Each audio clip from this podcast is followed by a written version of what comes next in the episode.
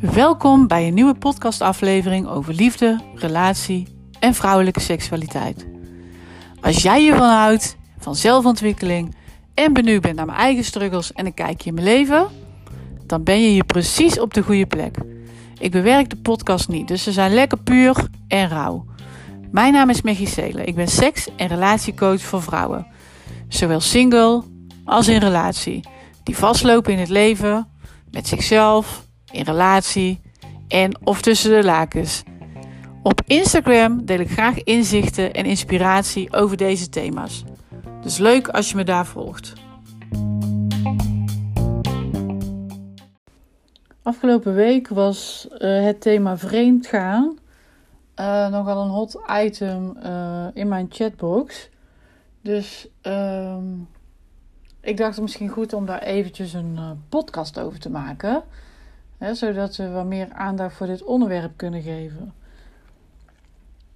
Want als je ontdekt dat je partner vreemd gaat, ja, dan krijg je natuurlijk een knauw in het vertrouwen.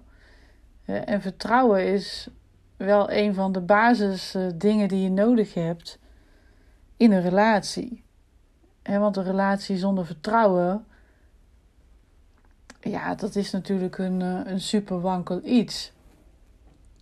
dus uh, op het moment dat je of ontdekt dat iemand vreemd gaat, of de vreemdganger die, uh, die biecht het op.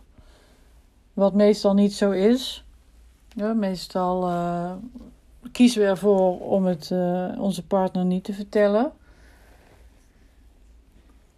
Ja, dat zijn, dat zijn keuzes. Daar, daar kan ik verder ook, of ja, daar geef ik ook verder geen advies eh, op. Dat is ieder, ieder voor zich wat je daarmee doet. Je kunt beter gewoon uiteindelijk niet vreemd gaan, want het levert altijd gedoe op. Of als je zelf vreemd gaat, dan dan heb je last van een schuldgevoel. Hè? Dus uh, daar voel je je meestal ook niet echt lekker bij en dan kun je er wel wegstoppen. Maar uiteindelijk uh, wordt dat niet opgelost. Hè? Dus uh, daarnaast, degene die, uh, die de dupe ervan is, die erachter komt, die, nou ja, goed, dat, dat is oneerlijk voor diegene. Waar heeft diegene dat aan verdiend? Hè? hoe komt het dat je het niet bespreekbaar maakt? Wat is de reden dat je vreemd gaat? Is het niet meer fijn tussen de lakens? Heb je te weinig seks? Um, nou ja, er kunnen allerlei redenen zijn. Uh, is het een uitvlucht? mis je rust en ontspanning thuis? Dus doe je het puur voor de afleiding? Kan van alles zijn. Hè? Dat, is, ja, dat is voor iedereen verschillend wat de reden is. Maar meestal is het wel dat er wat gemist wordt in een relatie. Maar dat hoeft niet altijd zo te zijn. Want het kan ook een. Ja, het kan ook een uitvlucht zijn naar. Uh, en daar thuis niet goed over kunnen, kunnen praten. Hè, dus een, een uitvlucht naar bijvoorbeeld uh, stress of weet ik veel wat. Hè, dus dan is het nog steeds niet oké als je die afspraak hebt binnen een relatie om monogaam te blijven en juist die exclusiviteit zeg maar uit elkaar te halen. Nou, dat doe je meestal op gebied van seksualiteit. Want ik bedoel, ja, weet je, uh, je kunt met iedereen, uh, of met iedereen niet, maar met heel veel mensen kun je fijne gesprekken voeren. Met heel veel mensen kun je lol trappen. Met heel veel mensen kun je leuke dingen doen, andere activiteiten. En het exclusieve aan een relatie is meestal dat je seks, zeg maar, alleen met je partner deelt. Tenzij je daar natuurlijk andere afspraken over maakt. Maar goed, dan, dan ga je ook niet vreemd, want dan is het gewoon bekend. Hè, dus uh, ja, dat is eigenlijk altijd wel goed om, uh, om te onderzoeken van ja, waarom, waarom doet iemand het? Hè, dus uh, het heeft ook deels te maken met ja, hoe, hoe kan ik mezelf onder controle houden? Hè? Dat kan ook nog een dingetje zijn. Hè, want stel je voor, je hebt een feestje en nou ja, we weten allemaal dat uh, als je wat vermoeider bent, of als je te veel alcohol op hebt, of uh, je hebt misschien pillen gebruikt. Ja, dat, dat beïnvloedt zeg maar uh, je impulscontrole. Dus uh, dan is het nog steeds niet goed, maar dat kan soms ook een reden zijn. Ik bedoel, iedereen die, die kan gewoon, uh, als die op stap gaat, uh, chansen of flirten, dat is op zich helemaal niks mis mee, weet je. Dat is prima. Zolang je maar wel weet van, hé, hey, als ik in een relatie zit, wat zijn onze afspraken en ja, kan ik me daaraan houden? He, dus flirtgedrag aan zich is nog niet eens zo erg. Het gaat erom ja, dat je dus de controle daarop niet verliest. Als je in een relatie zit en je hebt de afspraak um, om elkaar trouw te blijven en dat vreemdgaan er niet in zit. Meestal uh, levert het ook een hoop gedoe op. Of je kiest ervoor uh, om het niet te vertellen. Nou, als je partner erachter komt, dan is het helemaal het hek van de dam. Want dan is het toch fijner als je het zeg maar al eerlijk hebt verteld. Dan is het niet leuk, maar wel fijner. En, en als je het vertelt, ja, de relatie is niet meer hetzelfde als voorheen. En in een enkele geval kan het zelfs wel zo zijn dat, hè, dat als je dus daarvoor kiest om toch bij elkaar te blijven, dat de relatie er in een enkele geval beter op wordt. Dat kan, hè, omdat er, je, bent met, in een relatie met z'n tweeën. Je hebt allebei je verantwoordelijkheid te dragen in een relatie. Je hebt allebei je verantwoordelijkheid te pakken in die relatie. Dus je hebt ook allebei uh, uh, ja, die rol dus te pakken. En dat is niet afhankelijk van één persoon. Dus vaak ligt er ook een stuk uh, ja, miscommunicatie. Sowieso communicatie aan zich uh, zit er vaak in de weg. Heel, heel vaak uh, worden conclusies getrokken op basis van aannames.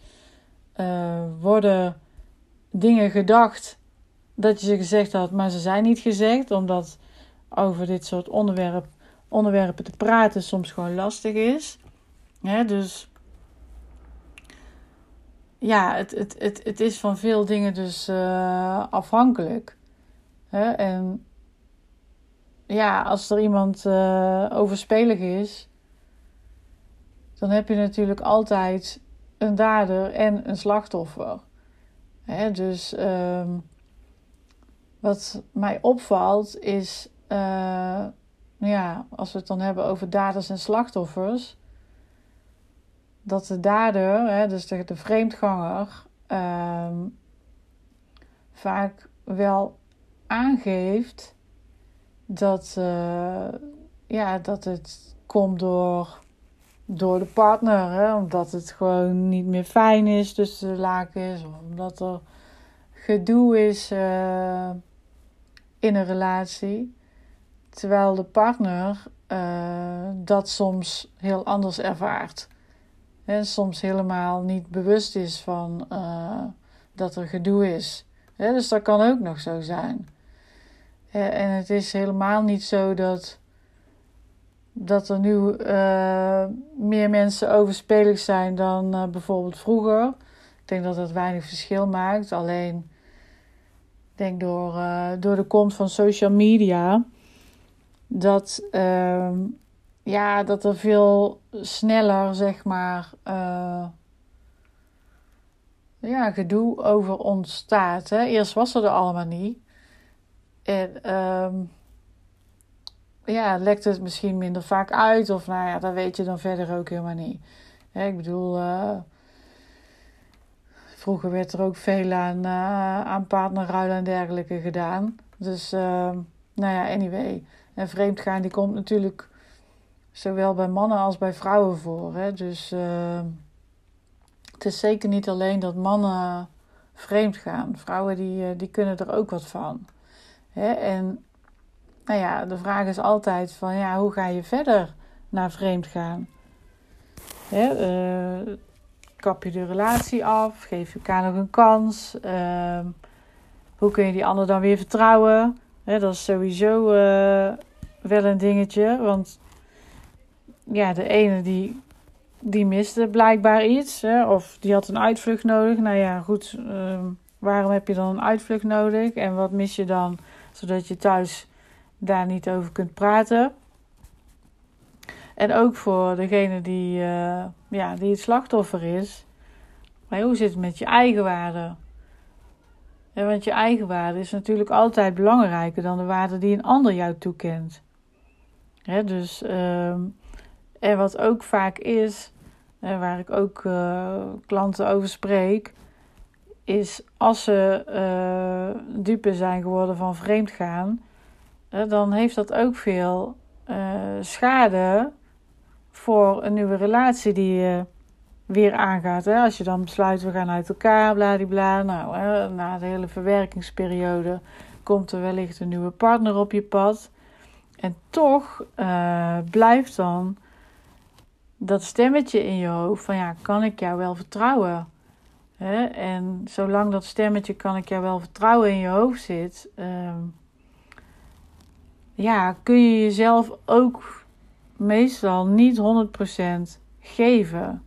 Dus dus uh, je wordt daardoor onzeker. Je kunt daar ook harder gaan lopen in een relatie, omdat je wel gezien wilt worden. Je gaat meer pleasen, je gaat meer aanpassen. Nou ja, goed, al met al dingen um, die ervoor zorgen dat je jezelf verliest. Dus dat is niet de bedoeling. Nou goed, dat is wat ik, uh, wat ik er van nu over uh, wilde zeggen. Na al die uh, ophef in mijn DM, in mijn chatbox.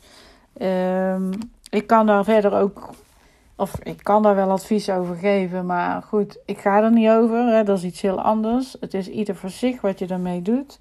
Ik persoonlijk ben er niet van. Ik hou van een relatie waarin exclusiviteit is. En dat heb je dus op het gebied van seksualiteit, omdat je die alleen met je partner doet. Maar goed, er zijn ook genoeg stellen die, die kiezen voor een open relatie. Hè, maar ik vind niet dat je elkaar moet bedriegen. Hè, dus, nou, tot de volgende.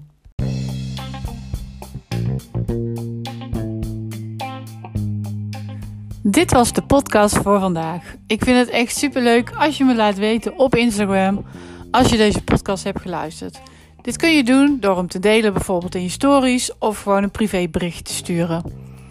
En mocht je een vraag hebben, laat me dan ook gerust weten. Als je nog meer wil weten over liefde, relatie en vrouwelijke seksualiteit, kijk dan ook eens gerust bij mijn programma Vraag om wat je wil in en buiten de slaapkamer. Deze vind je op mijn website www.mechicelen.nl. En dit staat ook vermeld bij uh, Spotify onder het kopje info. En dan kun je meteen doorklikken. Wel zo makkelijk. Bedankt voor het luisteren en graag tot de volgende keer. PS. Als je deze podcast nou heel leuk vindt, dan zou ik het ontzettend fijn vinden als je deze 5 sterren wil geven. Dat kun je ook bij Spotify doen. En zo help je mij met het creëren van een groter bereik om meer vrouwen te helpen. Mijn dank is groot. Mooie dag!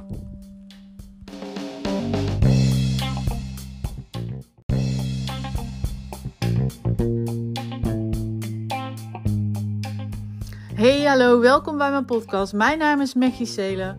Ik ben sekstherapeut voor vrouwen, zowel single als in relatie, om hun verlangens weer of juist voor het eerst te leren voelen.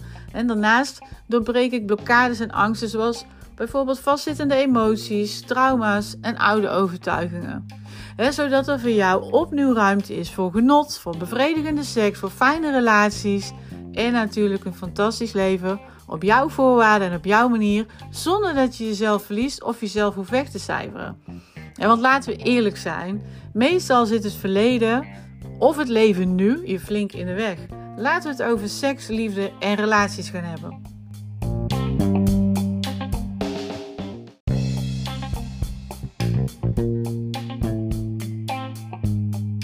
Super, dankjewel dat je hebt geluisterd naar mijn podcast. Ik zou het enorm fijn vinden als jij mij helpt om mijn bereik te vergroten van deze podcast. Dit kun je doen door deze podcast 5 sterren te geven op Spotify en hem natuurlijk te delen met andere vrouwen. want mijn missie is om uh, zoveel mogelijk vrouwen vrij te maken van blokkades en angsten, zodat ze kunnen genieten tussen de lakens en in hun relatie. Wil je meer over mij weten? Kijk gerust eventjes op mijn website www.mechicele.nl. Tot de volgende!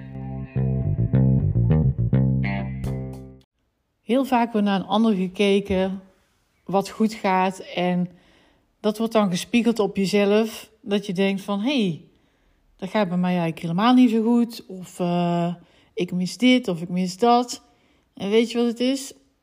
Als je denkt dat je vrienden betere seks hebben, of als je denkt dat ze een fijnere relatie hebben, of misschien denk je dat ze het goed voor elkaar hebben, of misschien denk je dat hun liefde puur en fantastisch is, denk dan alsjeblieft opnieuw.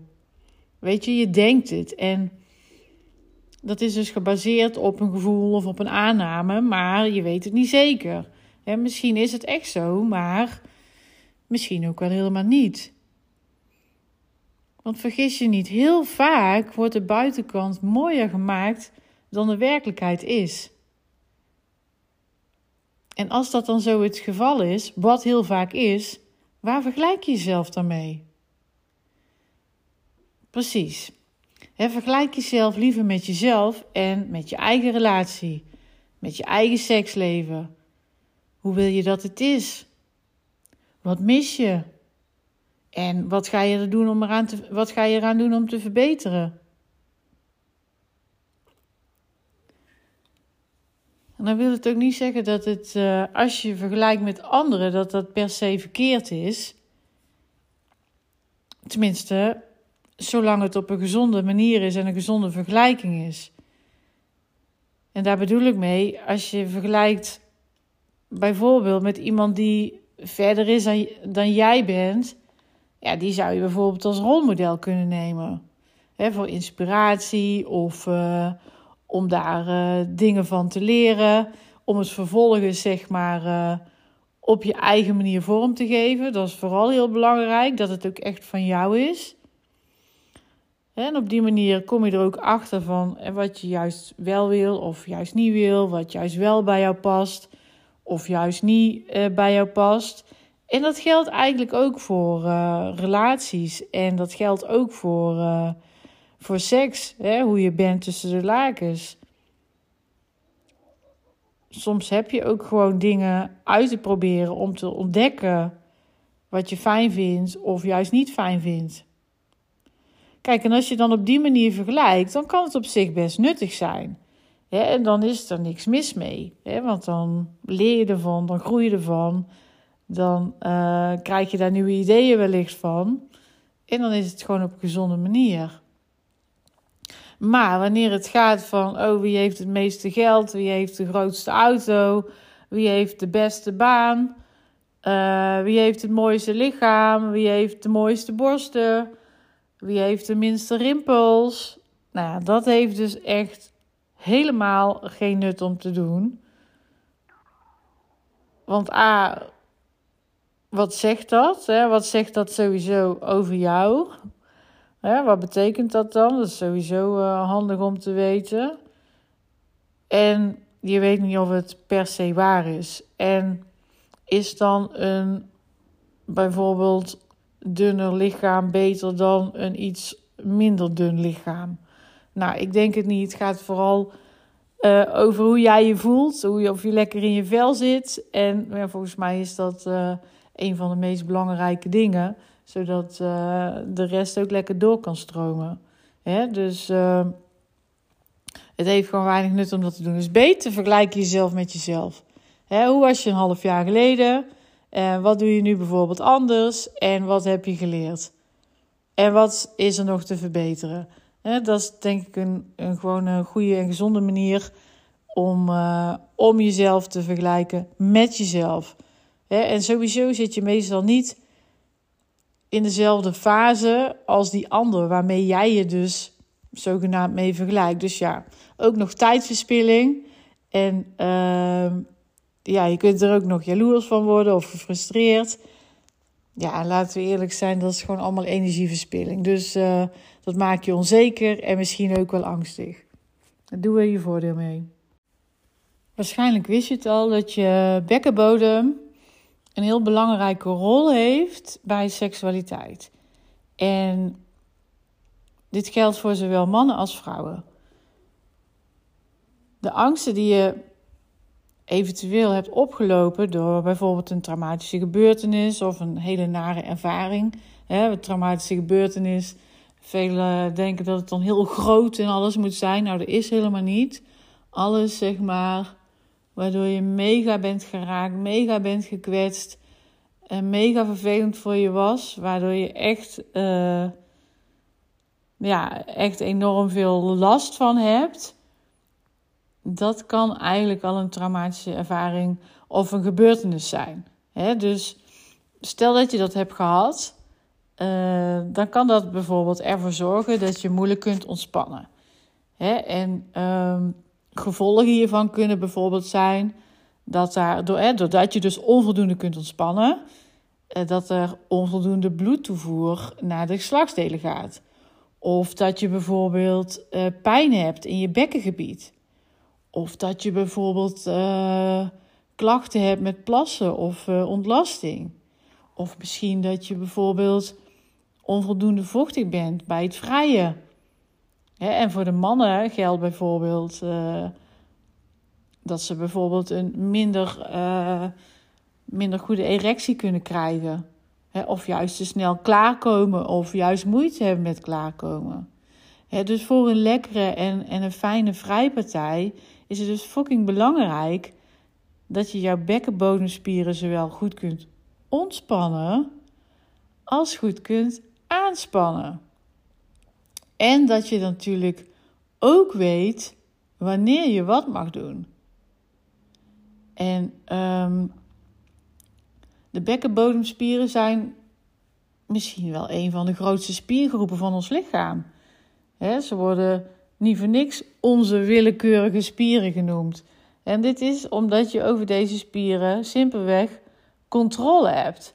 dus als je onwillekeurige spieren hebt, daar heb je dus geen controle over. en hier mag je bijvoorbeeld denken aan je hart, uh, of aan je maag, of aan je baarmoeder. En dat wordt allemaal geregeld door ons zenuwstelsel. En je kunt je voorstellen dat ehm, bij de uitgang van de bekken, dat die bij kerels niet zo groot is als bij vrouwen. Ze hoeven er ook geen baby uit te persen, toch? Zij wel mazzelaars. Want uh, ja, een baby eruit persen is uh, weer een vak apart. Maar goed, um, dus die bekkenbodem is uh, zeker voor mannen ook heel erg belangrijk.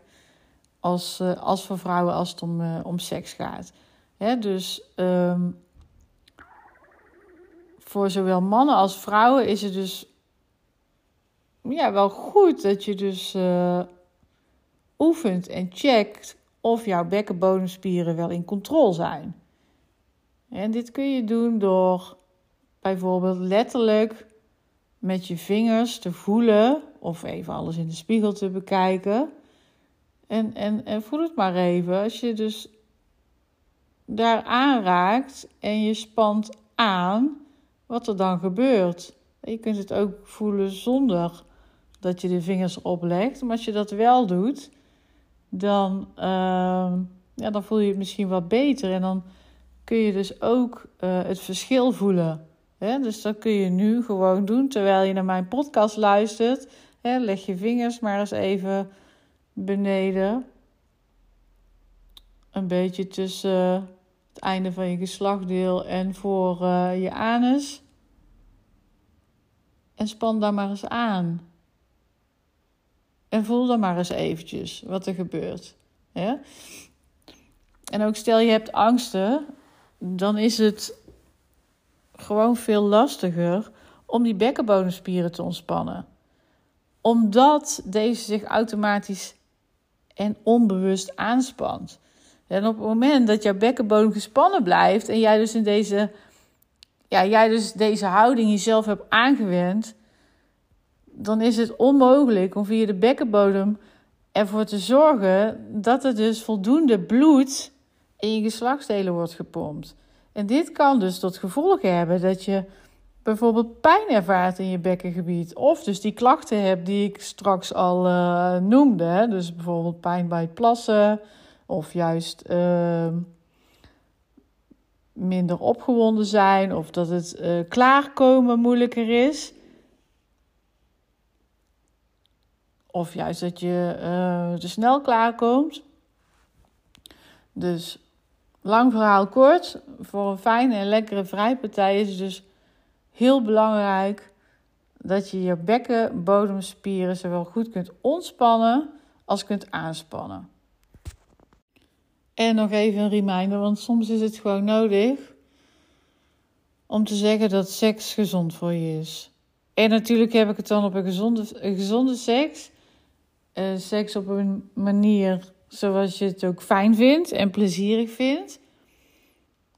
En net als lichamelijke beweging is uh, is seks ook lichamelijke beweging. en dat is gewoon goed voor je. Je zet lekker je lijf aan. Je zet je hoofd, zeg maar, even op een andere frequentie. Een soort van uiten. Dus je zet alles letterlijk in beweging. Zodat er gewoon weer verse energie door je lichaam kan stromen. En daardoor dus je hoofd ook wat meer ruimte krijgt. want door alles letterlijk fysiek te bewegen, zet je dus ook je hoofd in een andere stand. En dat is ehm, ja wel nodig bij veel mensen. Veel mensen zitten veel in hun hoofd en zijn daardoor weg bij hun voelen. Hè? Want je kunt niet en tegelijk 100% voelen en tegelijk 100% denken. Dat gaat niet samen. Dus, dus of je voelt of je denkt. En doordat er zoveel ja, van je wordt verwacht, waarschijnlijk, bij jou ook, maar dat is bij vele vrouwen die ik spreek zo. En uh, ik ervaar dat zelf ook wel eens. Hè. De bal, uh, de lat ligt soms hoog. En uh, er zijn veel ballen soms in de lucht te houden. En dat betekent dus dat je extra goed alert moet zijn voor jezelf. Zodat je ook goed voor jezelf kunt zorgen. En beweging is daar een heel goed middel voor. en seks is dus ook lichamelijke beweging. Dus dat is gewoon super gezond voor je.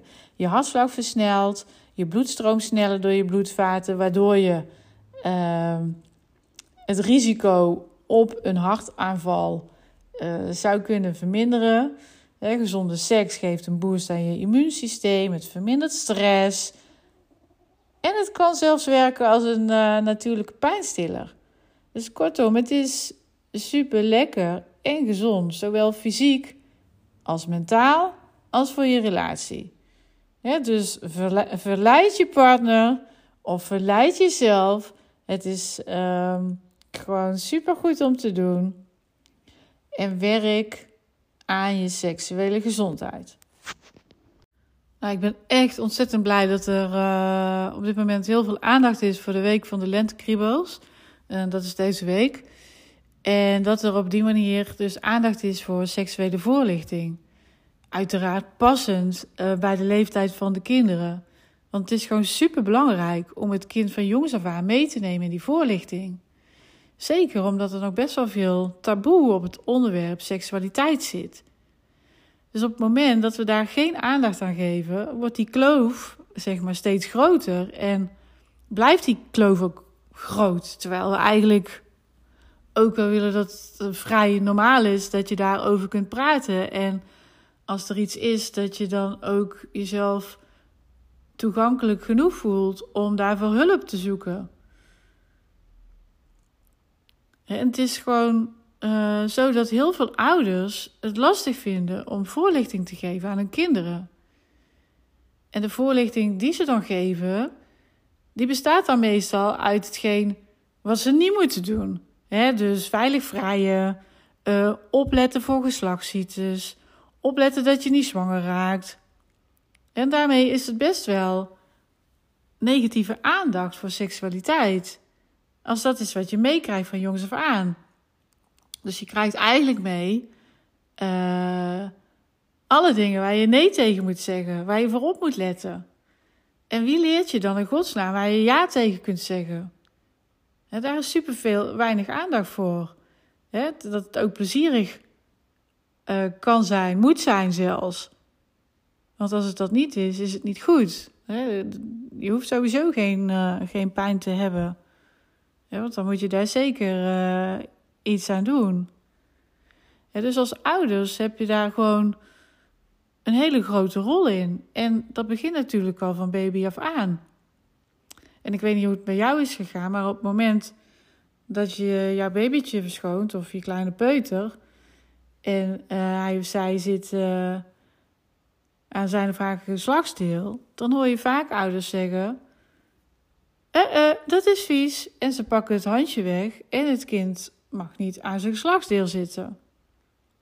En uh, realiseer je dus dat je uh, baby's peuters ongeveer 2, twee, 2,5 jaar lang uh, aan het verschonen bent. En als je dat dus 2,5 jaar zeg maar zegt dat het niet hoort en dat het vies is, ja, dan, dan geef je dus je kind wel een boodschap mee. Hè, dat dat stukje er niet mag zijn. Hè, dat er een stuk afwijzing is. En dat kan dus behoorlijk wat gevolgen hebben op latere leeftijd. En denk dan bijvoorbeeld aan het zelfbeeld. En denk daar bijvoorbeeld aan, aan lichaamsbeeld. Van hé, hey, uh, als je dan een stukje zelfbeeld van oh, dit hoort niet, weet je wel, en dit kan niet, bla bla. Uh, of lichaamsbeeld van oh, dit stuk mag er van mij niet zijn. Hè? Dus, dus en natuurlijk ook het beeld uh, wat ze meekrijgen over seksualiteit. Dus als je daar niet oké mee omgaat, heeft dat best wel wat gevolgen op latere leeftijd en eigenlijk voor de hele seksuele ontwikkeling. En niet alleen de seksuele ontwikkeling, ook de ontwikkeling gewoon als persoon. Wie wil je zijn? Wie mag je zijn? Mag alles er zijn? dus als je van jongs af aan op dat onderdeel wordt afgewezen, dan is dat natuurlijk helemaal niet zo handig. En ik weet ook wel, heel veel ouders uh, voeden hun kinderen op met hun beste bedoelingen. En dat is geheel onbewust, want die staan daar niet bij stil. Dat, dat realiseer ik me ook heel goed. En dat is ook gewoon een feit, want zij hebben dat ook gewoon meegekregen van uh, hun ouders. En alles is met de beste intenties en de beste bedoelingen. Alleen, als ik dit zo uitleg en je gaat daarover nadenken, dan zou het best wel eens kunnen zijn dat je denkt van, oh ja, weet je, daar zit wel in. Dat ik eigenlijk nog nooit zo uh, bij stilgestaan. Hè? Dus, dus uh, als je het dan weet, kun je dus ook anders gaan doen en anders uh, gaan voorlichten bij je kinderen. Of bij wie het dan nodig is. Hè? Dus je hebt dat voorbeeld ook maar overgenomen. Hè? Dus dat is totaal niet gek. Alleen weet dus dat dit gewoon enorm veel impact heeft. En dat het dus daarom alleen al goed is dat er aandacht is voor seksuele voorlichting. En natuurlijk passend bij de leeftijd. Dat is gewoon super vanzelfsprekend. Dus een, en, en, en bijvoorbeeld een babytje wat nog in de buik zit. Eh, wat daar nog lekker aan het groeien is. Die zit daar ook gewoon aan zijn geslachtsdeel. Dat is gewoon een heel natuurlijk proces. Hè? He, dus, dus ja, weet je, het is belangrijk dat je je kind natuurlijk leert dat het niet gebruikelijk is dat je dat altijd maar random kunt doen. Ja, omdat het ongepast is en dat het iets uh, is wat van jou is. Maar zeggen dat het vies is en de boel afwijzen, ja, dat is heel iets anders. die, die, die mededeling kun je maar beter niet meer meegeven. en, en dat is eigenlijk met een beetje Ehm, ja, op meerdere dingen van hoe jij omgaat met alles wat met seksualiteit te maken heeft, zegt bijvoorbeeld heel veel over hoe je dat overbrengt op kinderen. Want zij nemen gewoon automatisch patronen over. Zij zijn heel makkelijk in kopiëren. Dat gebeurt gewoon volledig onbewust. En dus hoe open of hoe niet open dat je daarover bent, is dus heel goed om daarbij stil te staan. En dat is uh, wat ik voor nu even wilde delen. Dankjewel voor het luisteren. Oké, goedemiddag. Ik wil het even met je hebben over een stukje van mijn werk. En dat is met name dat veel van mijn klanten worstelen met onverwerkte emoties. En dat kan natuurlijk van alles zijn. Het kan bijvoorbeeld zijn dat je een pittige tijd achter de rug hebt gehad kan bijvoorbeeld zijn dat er dingen zijn gebeurd waardoor je diep en diep en diep bent geraakt. En en verdrietig bent, of waar je boos over bent, of waar je teleurgesteld over bent. Kortom, dat kan van alles zijn. En wanneer je deze onverwerkte emoties blijft wegstoppen, dan blijven ze ook onverwerkt. Dat snap je natuurlijk wel. en dan hou je die emoties vast in je lichaam. En wanneer dat lang genoeg duurt, kan het dus zijn dat je daardoor lichamelijke klachten ervaart. Het kan bijvoorbeeld zijn dat je chronisch moe bent. Dat kan overigens ook andere oorzaken hebben. Het kan bijvoorbeeld zijn dat je slecht slaapt. Het kan bijvoorbeeld zijn dat je veel last hebt van hoofdpijn.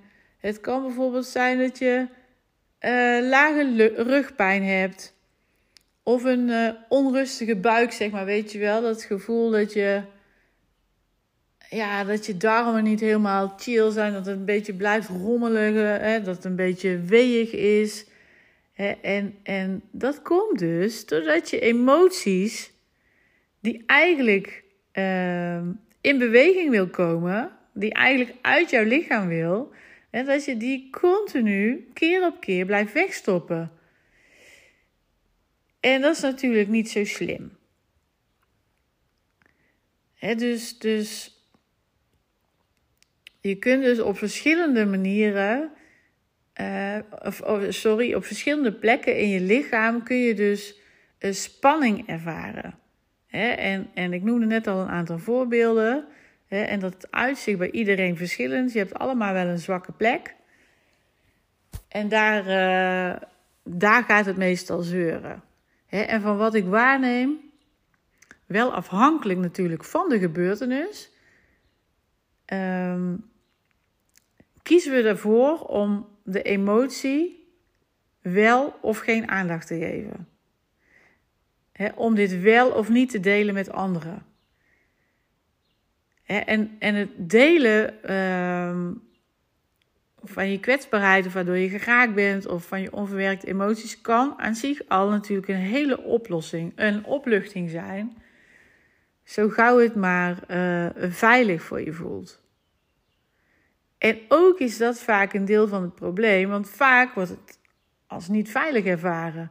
Vaak voel je schaamte, of vaak voel je je schuldig, of vaak voel je de angst om niet serieus genomen te worden door die ander.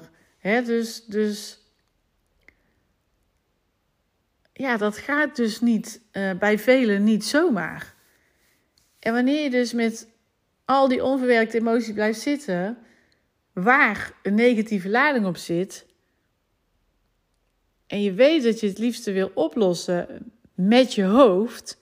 Want dan kan ik je vertellen, dat gaat hem niet worden. Want die, die emotie die onverwerkt is, zit opgeslagen in je lichaam en niet in je, in je hoofd. In je hoofd kun je erover piekeren, kun je erover denken, kun je uh, rationele oplossingen bedenken.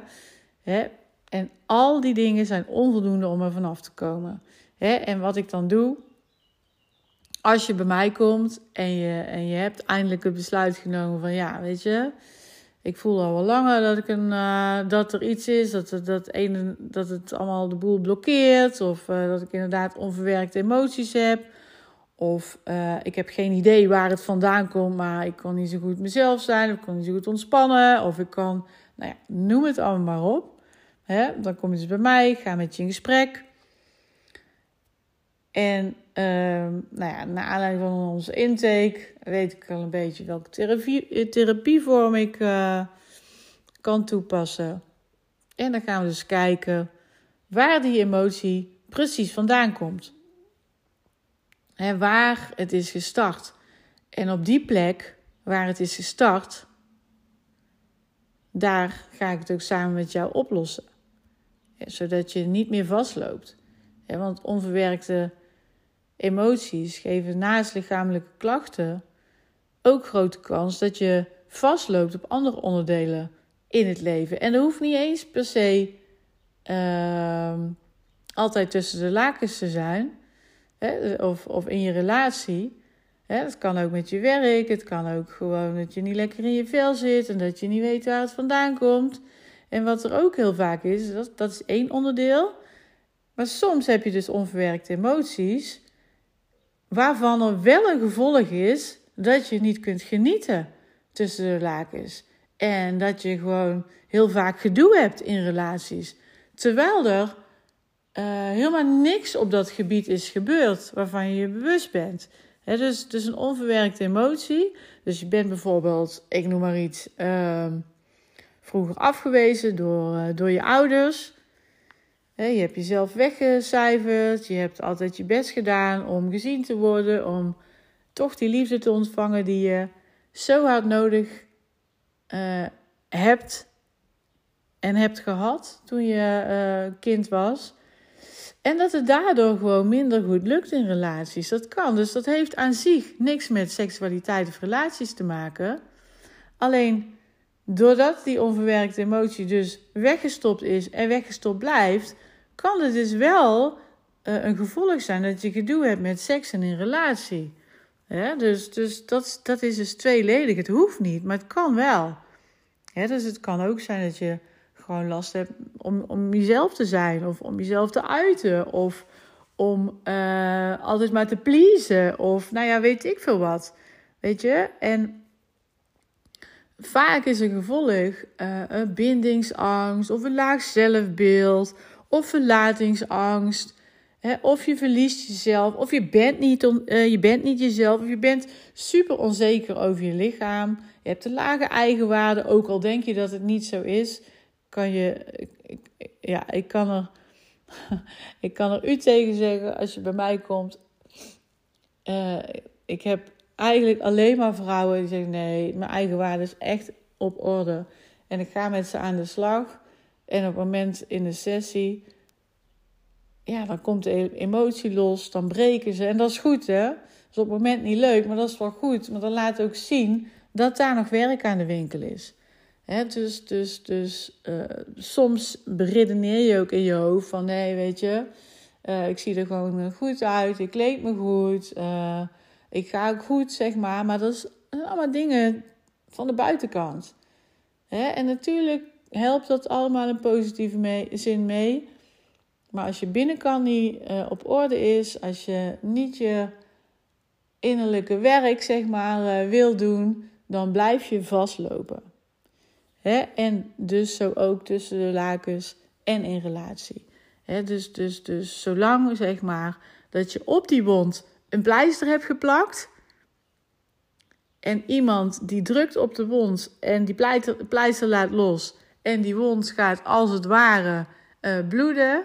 Hè, dan ben je eigenlijk weer waar je was. Dan denk je dus dat je het hebt opgelost. Dan denk je dat je alles onder controle hebt. Hè, en iemand duwt op die zere plek, hè, die pleister gaat los, waarvan je dacht dat hij nog zo goed vast zat. En je bent weer terug bij af. En dat is wat je dus eigenlijk niet wil, want je wil dat die wond een litteken wordt. Nou goed, dat doe ik dus uh, in, mijn, uh, in mijn coaching en therapie sessies. En uh, nou ja, tot nu toe slaag ik er keer op keer opnieuw in om het of heel sterk te verminderen, of zelfs helemaal op te lossen. En meestal dat laatste. Hè? En daarvoor, uh, ja, daarvoor heb je eigenlijk alleen maar een keuze te maken. Ik voel dat ik dit wil. Het is nu mijn tijd. En ik ga ervoor. En ik ga daarvoor hulp zoeken. Iemand uh, met ervaring, uh, die professioneel is, die kennis heeft van zaken, die mij kan helpen. Nou, ik ben zo iemand, toevallig dus um, mocht je uh, kampen met, met onverwerkte emoties of trauma's, dat is dan weer een ander. Uh, dat is weer een andere categorie, zeg maar. Daar zal ik binnenkort nog even een podcast over opnemen.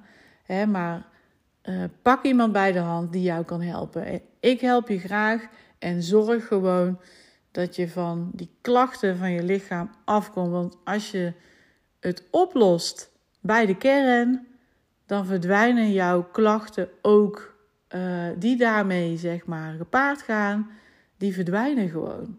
Hè? Zodat je weer wel kunt genieten, weer wel lekker in je vel zit, weer wel uh, En, en dat is niet alleen tussen lakens of in relatie, maar ook gewoon jij als persoon.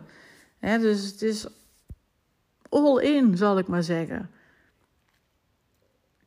Alleen moet je wel diep van binnen voelen van ja, ik ga het nu doen. Ik heb lang genoeg gewacht. Ik ga gewoon nu in gesprek. En, en, en ik ben er klaar voor om het op te lossen. Nou goed, dat stukje wilde ik je even vertellen over onverwerkte emoties. Dankjewel voor het luisteren. En tot de volgende keer. Nou, ik wil het vandaag met je hebben over complex trauma. Of, nou ja, goed, dat wordt ook wel eens uh, eh, PTSS genoemd. Posttraumatisch stresssyndroom. Dat heb ik zelf uh, ook, dat label, gehad. Ben ik wel helemaal weer uh, van genezen en geheeld. Omdat ik dat heb laten oplossen. En um, dat ontstaat meestal door um, als je lang genoeg last hebt gehad van psychische of emotionele of zelfs lichamelijke mishandeling, zonder dat je daar zeg maar uh, grip op had op die situatie. Hè? En dan is dat trauma wat, wat gezetteld is in jouw lichaam uh, heel groot uh, geworden en, uh, en zit ook heel erg diep. Waardoor je zeg maar ehm, heel angstig kunt zijn om mensen te vertrouwen of dat je heel veel moeite hebt met het onder controle houden van je emoties.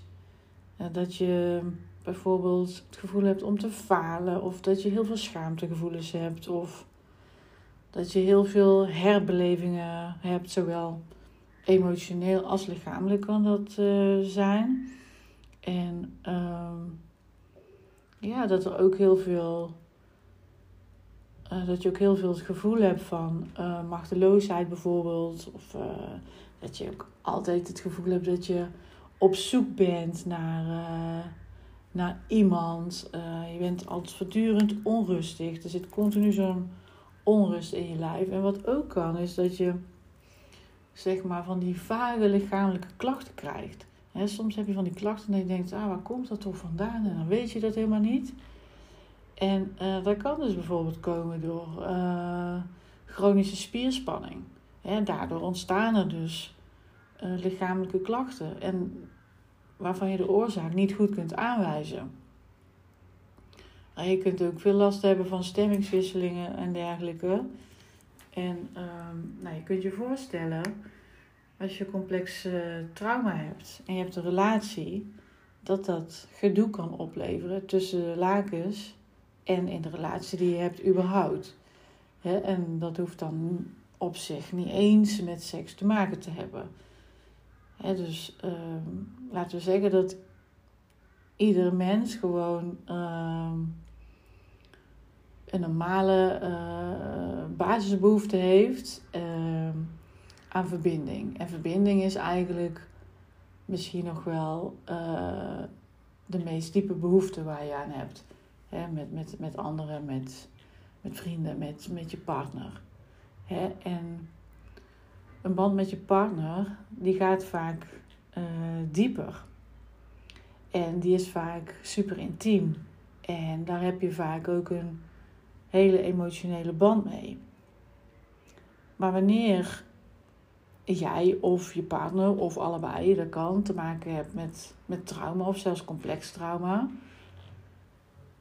ja, dan kan dit zorgen voor gewoon meer gedoe binnen een relatie. Om ehm, dat je eigenlijk allebei een verleden hebt waar. Uh, onveiligheid is geweest. En het kan ook nog zijn dat je sowieso onveilig gehecht bent geraakt. Dat, dat, dat je onveilig bent opgegroeid. Dat, dat het misschien wel een warm nest thuis was, maar dat je toch altijd uh, voor je gevoel beter je best moest doen om aardig gevonden te worden. Of uh, dat je toch werd afgewezen of dat je niet het gevoel hebt gehad, zeg maar. Uh, van trots van je ouders wat je wel zou willen. Of dat je je niet begrepen hebt gevoeld of uh, niet gezien. Nou, dat soort dingen kunnen er dus voor zorgen dat een hechting onveilig is. En op het moment dat je een relatie aangaat met iemand, en of dat nou een, een, liefdesrelatie is, of een seksuele relatie, of uh, gewoon een andere vorm van relatie, een werkrelatie, um, dan kan het dus zijn dat daar um, een bindingsangst of een verlatingsangst uh, komt uh, opspelen. wanneer je of dichter tot elkaar komt, of juist uh, als de andere bijvoorbeeld afstand gaat nemen. En dit heeft dus te maken met die hechtingsband. En die hechtingsband, als het kan ook nog zeg maar uh, generaties terug zijn dat hij niet oké was en dat hij is doorgegeven. Dat klinkt misschien een beetje vaag, maar dat is wel wat er kan gebeuren. En daar sta je vaak niet bij stil. dus uh, dat is wel goed, denk ik, om, uh, om te weten. dus je hebt als het ware in een partnerrelatie gewoon een, een extra uitdaging als je een van beide of allebei ehm, getraumatiseerd bent door vervelende gebeurtenissen. en, en wat je dan ja, wat dan een logisch gevolg is, is dat je juist vaak ehm, automatisch over die negatieve gebeurtenissen gaat delen. Of als het niet veilig genoeg is, juist helemaal niet. Zodat de ander ook niet weet wat er aan de hand is. En dat is natuurlijk uh, niet handig als je werkt aan een uh, gezonde relatie. Nou goed, je kunt het uh, natuurlijk oplossen. dat zou wel een slim idee zijn. Maar dat is natuurlijk altijd ieder voor zich en of je daar klaar voor bent. Ik zou het zeker doen, want het gaat je zoveel meer opleveren. Nou, dit was het voor nu wat ik wilde delen en ik geef hier gauw weer een vervolg aan. Dankjewel voor het luisteren.